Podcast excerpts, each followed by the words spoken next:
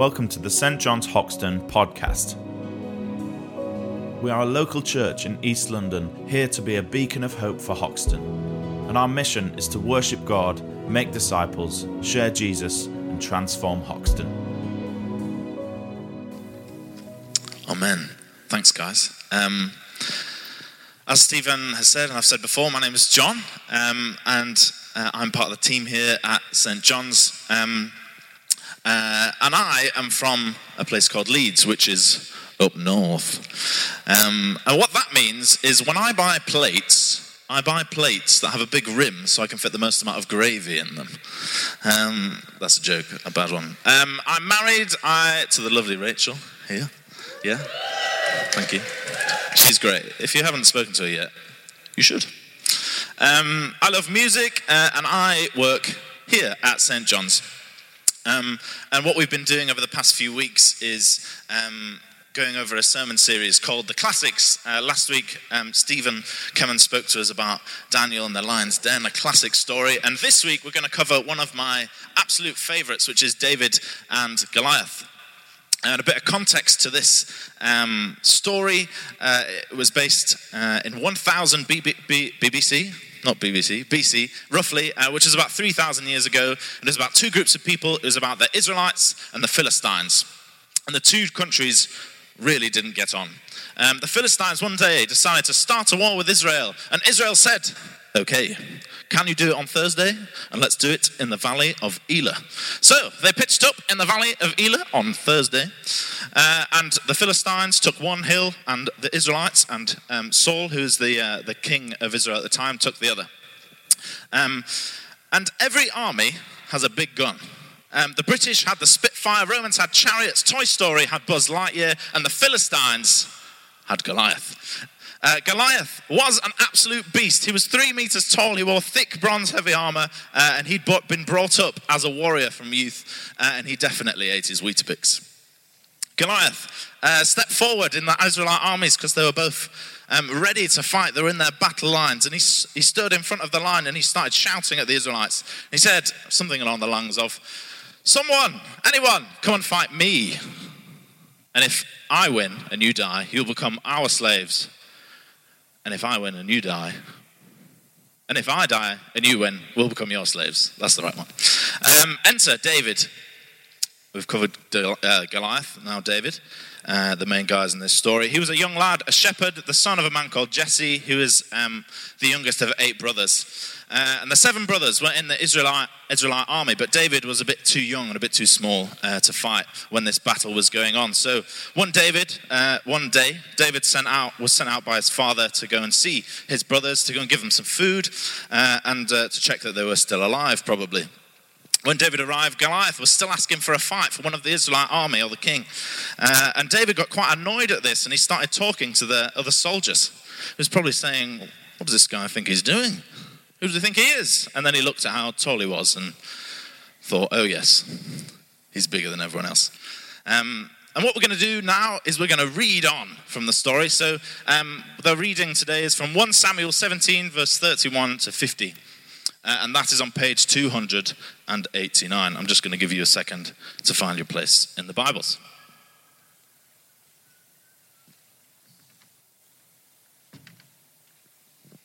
So, 1 Samuel 17, verse 31 to 50. What David said was overheard and reported to Saul, and Saul sent for him. David said to Saul, Let no one lose heart on account of this Philistine. Your servant will go and fight him. I'm going to pause here. What David says, and what he means when he says your servant, is he's talking about himself. He's volunteering himself. He says, Me. That's what he's saying. Let's carry on verse 33. Saul replied, You are not able to go, go against the Philistine and fight him. You are only a young man, and he's been a warrior from his youth. But David said to Saul, Your servant has been keeping his father's sheep. When a lion or a bear came and carried off a sheep from the flock, I went after it, struck it, and rescued the sheep from its mouth. When it turned on me, I seized it by the hair, struck it, and killed it. Your servant has killed both the lion and the bear. This uncircumcised Philistine will be like one of them because he has defied the armies of the living God. The Lord who rescued me from the paw of the lion, the paw of the bear, will rescue me from the hand of this Philistine. And Saul said to David, Go, and the Lord be with you. Then Saul dressed David in his own tunic. He put a coat of armor on him and a bronze helmet on his head. David fastened this sword over his tunic and he tried walking around because he wasn't used to them. I cannot go in these, he said to Saul, because I'm not used to them. So he took them off. Then he took his staff in his hand, chose five smooth stones from the stream, put them in his pouch of his shepherding bag and, and a sling in his hands, and approached the Philistine. Meanwhile, the Philistine, with his shield bearer in front of him, kept coming close to David. Um, he uh, and the Philistine, uh, he looked David over and saw that he was little more than a boy, glowing with health and handsome. And he despised him. He said to David, "Am I a dog that you come with me with come at me with sticks?" And the Philistine cursed David by his gods. Come here, he said, and I'll give your flesh to the birds and the wild animals. And David said to the Philistine, You come against me with the sword and spear and javelin, but I come against you in the name of the Lord Almighty, the God of the armies of Israel, whom you have defied. This day the Lord will deliver you into my hands, and I'll strike you down and cut your head off. This very day I'll give the, the carcasses of the Philistine army to the birds and the wild animals. And the whole world will know that there is a God in Israel. All those who gathered here will know that there, but it was not by the sword or spear that the Lord saves. For the battle is the Lord's, and he will give all of you into our hands. As the Philistine moved closer to attack him, David ran quickly towards the battle line to meet him. Reaching into his bag, taking out a stone, he slung it, struck the Philistine in the forehead. The stone sank into his forehead, and he fell face down on the ground. So David triumphed over the Philistine with a sling and a stone. Without a sword in his hand, he struck down the Philistine and killed him. Boom. What a story. Um, it is very cinematic, very dramatic, a great classic of the Bible. And David, unqualified, unequipped, too young little David, killed a war bred giant. And this evening, what I want to talk about is the secret to David's success and hopefully take some of what David had and apply it to our own lives. And before we do that, let's pray. Jesus, we thank you um, that you're here this evening. We thank you for these classics, these stories that um, some of them that actually happen, some um, people think are stories, but we just thank you for them all the same. And Jesus, we hope this evening that you would just teach us a little bit of what David had. In your name, Amen. So, what was the secret to David's success? Um, well, in short, the secret to David's success was that he trusted God he, because he had a great relationship with him. And uh, when you water a plant, it grows. And you, uh, for it to continue to grow, you need to keep watering it little and often. Relationships are much like this plant. For a relationship to grow, there has to be some watering, some investment, some input. Uh, and I'm married to Rachel, as I said before. Uh, and our relationship didn't just come from nowhere, it took time to grow. Earlier in 1 Samuel, uh, it talks about uh, some of the times that David took to grow his relationship with God. As I said um, earlier and mentioned in the story, that David was a shepherd. Uh, and what happens when you're a shepherd uh, is you spend a lot of time watching sheep grazing. And as you can imagine, that's quite boring. And there's lots of spare time on your hands. So, what David used to do is he used to take his, um, his harp out with him. He used to play his instrument. He used to sing and write songs and worship and pray to God. David spent years growing his relationship with God on his own in the secret place in the fields where it was just him and God. And it was this relationship, this faith, this trust that enabled David to kill Goliath. And that's why this evening, if I was going to call this talk anything, it would be called The Power in the Secret Place. Tim Keller said, Our public ministry is the overflow from, of our private devotion. And my old, old youth leader once said to me, I don't know anyone who's done amazing things for Jesus that doesn't have a great relationship with him. Jesus himself was always retreating uh, to the secret place, up mountains, in gardens, along beaches to pray. And look what he did. He turned water into wine. He fed the 5,000. He did miracles, signs, wonders. He even raised someone from the dead. Jesus' public ministry changed the, changed the world forever, and he impacted so many lives, and even today. And little David, uh, spending hours praying and worshiping in the secret place in the field, killed a giant with a stone because of, his faith and intimate relationship with God. And later he became the king of Israel. But John, I hear you say, I fall asleep when I pray. I don't understand the Bible. I don't understand what it says in the Old Testament. Why is there lists and lists of names? I don't get it. And I find it a bit boring. And if you're here this evening and you relate to some of those, those things, I'm here to tell you I absolutely agree. um, through all my life, this has been a battle. Through all my life, this has been a struggle. Um, but when I look at David's life, into the, the story of David and Goliath, um, that's the end result of a great relationship. Um, but as we um, unpack a bit of his life, we begin to see some gold, some real things to learn. So here is David's guide to the secret place. And if you're writing notes um, about this, I'm going to do this in a really helpful way and give you three points. Number one, do life with God. Um, David did real life with God. Throughout his life, he had many struggles, but he chose to partner with God through all the good, the bad, and the ugly. David wrote a lot uh, of the book of Psalms, and what the book of Psalms is in the Bible, which is about, I think, a third of the way through. Um, it's a, it's a, a, com, a compile of uh, songs and poems that uh, David wrote. Uh, he wrote about half of them as well. Um, and what the Psalms do is it gives us a little window into David's relationship with God. Uh, and I'm just going to quote a few of them for you now. Psalm 3 Lord, how many are my foes? Psalm 23 Even though I walk through the valley of the shadow of death. Psalm 103 Praise the Lord, my soul, all my inmost being. Praise his holy name.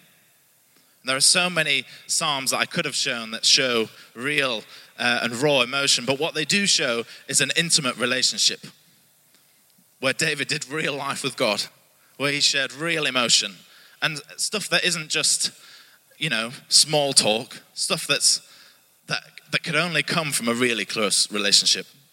Um, I used to work in Morrison's uh, when I was a teenager, when I was at school, uh, and I worked on a Saturday. Most of the time, I did a big shift on a Saturday.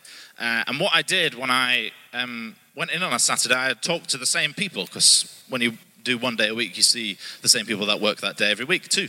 Um, and as I spoke to them, I used to roughly have the same conversations with them, and I would never really get past, "Oh, how was your week?" or "What time do you finish today?" Um,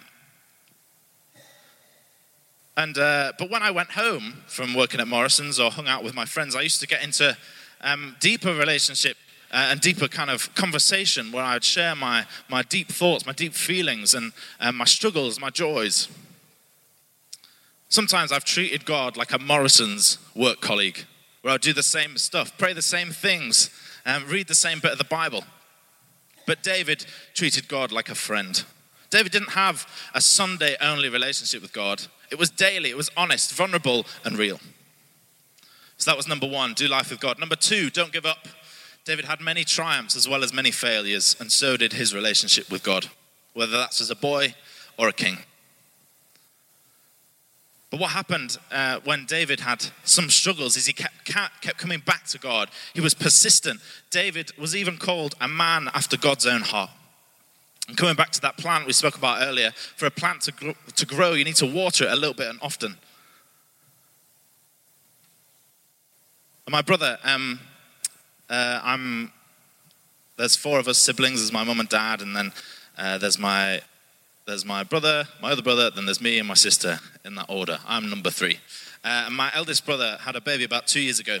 Um, and since then, I've been watching her grow. And as I look back at pictures and videos from when she was a baby, I see how much she's grown and how fast. And what happens um, when we read the Bible? Um, sorry. I have a habit of getting really lost in my notes when I walk away. So if I ever walk away, it's like a pantomime. What you can do is just say, "No, no, don't go, don't go near the edge, John. Don't do that. Stay here, stay here." So feel free to shout at me if I go too far away. Um, I did it again. so my brother, uh, yes, my uh, my niece. When I look back at pictures of her, um, I see how far she's come and how much she has grown. Here we are. And something, um, and when we keep at it, when we keep at relationship with God, what we do, if we do it every day, like the plant, if we do it little and often, we look back and we see how far that we've come with God. And something that's really worth not giving up on, uh, so we can see the fruits of it, is reading the Bible. The Bible is often hard to understand, but it's the living word of God today. Uh, John 8, verse 31.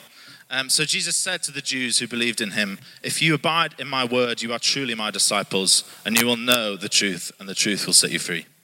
Reading the Bible isn't just watering the plant uh, that is your, your relationship with God. What happens when you read the Bible is you get watered too. And I appreciate the Bible. The Bible is quite hard, often quite hard to understand, or um, quite hard to, to even open and look at. Where do you, where do you start? Um, but something I'd really recommend to you, if you if that is you, one of the best ways that you can learn to understand the Bible is um, in community. And here that means joining a connect group. So if you haven't joined a connect group, and uh, if you'd like to join the young adults connect group that Stephen and, and Renata spoke about earlier, but there's a number of other connect groups that, that meet during the week. Come and chat to me and Stephen uh, or Caroline after the service.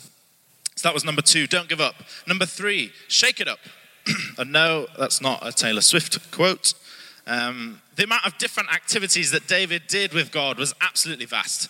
Um, he prayed, he worshipped, he wrote songs, poems, he read and recited scripture, he danced, he cried, and he wept.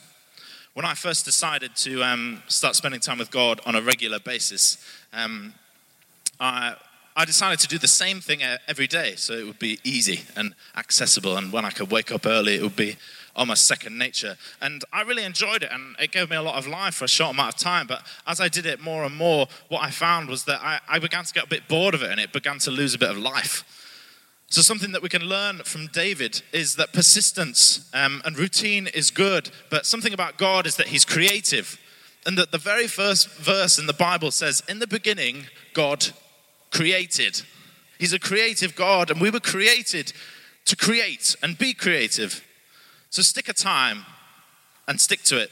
Place a time and stick to it. Um, and set a place and stick to it.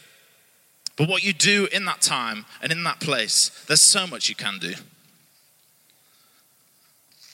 So that was number one. If I can find number one. uh, number one, do life with God. Number two, don't give up. And number three, shake it up. And all this time, I've been telling you to be like David. Uh, and as I come into land this evening, um, what I want to do is tell you how we're different uh, to David. David lived in the Old Testament, and that means the Old Covenant, and that basically means before Jesus. And David had to do, do things in order to earn a relationship with God. He had to sacrifice animals and so that he could be forgiven. And, uh, and he lived under the law when no one but a few special people could get to God. But what happened when Jesus came to earth is he said, There's a day coming where there'll be no gap between us and God for those who believe, and forgiveness for every sin. And when Jesus went to the cross, he took everything that we did that hurt someone or hurt ourselves, all the sin, all the mess, all the crap of our lives. And then Jesus, um, and what happened when Jesus went to the cross? He took that sin, and when he was on the cross, as he died, so did all of our sin, so did all of our mess. And then he rose from the grave, went to heaven, and sent the Holy Spirit. And that is what the difference is between us and David the Holy Spirit. The Holy Spirit is here today. And when we read the Bible, he points things out to us. When we pray, he tells us what to pray for. When we listen, he speaks. And for so much of my life, I felt insecure a lot about, about a lot of things. And um, and not good enough in, in and of myself to do things that I felt God was pushing me to do or to do things that I felt um, I should be doing. But David, he was too small, he was too young, he was unqualified. He wasn't ready. Um, but when a giant came along, it was this fundamental relationship and trust and faith in God that enabled him to be steady when a giant faced him in, in front of him. And in my life, it isn't me that has to be good enough already. It's Jesus Christ in me that is. Because his power is made perfect in our weakness. So, if there's something that I want you to take away uh, from this talk, it's yes, those three points of, of practical advice. But um, if, our, if his power is made perfect in our weakness, let's be weak. Let's be broken. Because we can't solve knife crime. We can't fix the political turmoil in our nation. We can't fix broken relationships. We can't slay giants. But it's Jesus in us who can. So let's be broken. Let's be weak. So that Jesus can solve knife crime. So that Jesus can fix the political turmoil in our nation. So that Jesus can fix broken relationships and slay the giants. So that he can do it through us and in us. David's secret to success was in the secret place. And David teaches us to do life with God, to not give up, to water the plant little and often, to shake it up. And it's the Holy Spirit that helps us. And it's not us that has to be good enough. Because Jesus' power is made perfect in our weakness. And it's Jesus we find. And in Jesus we find our identity. Amen. Thanks for listening to the St. John's Hoxton podcast. New talks will be uploaded every week from all of our services. And do check out our website, stjohnshoxton.org.uk, for more information.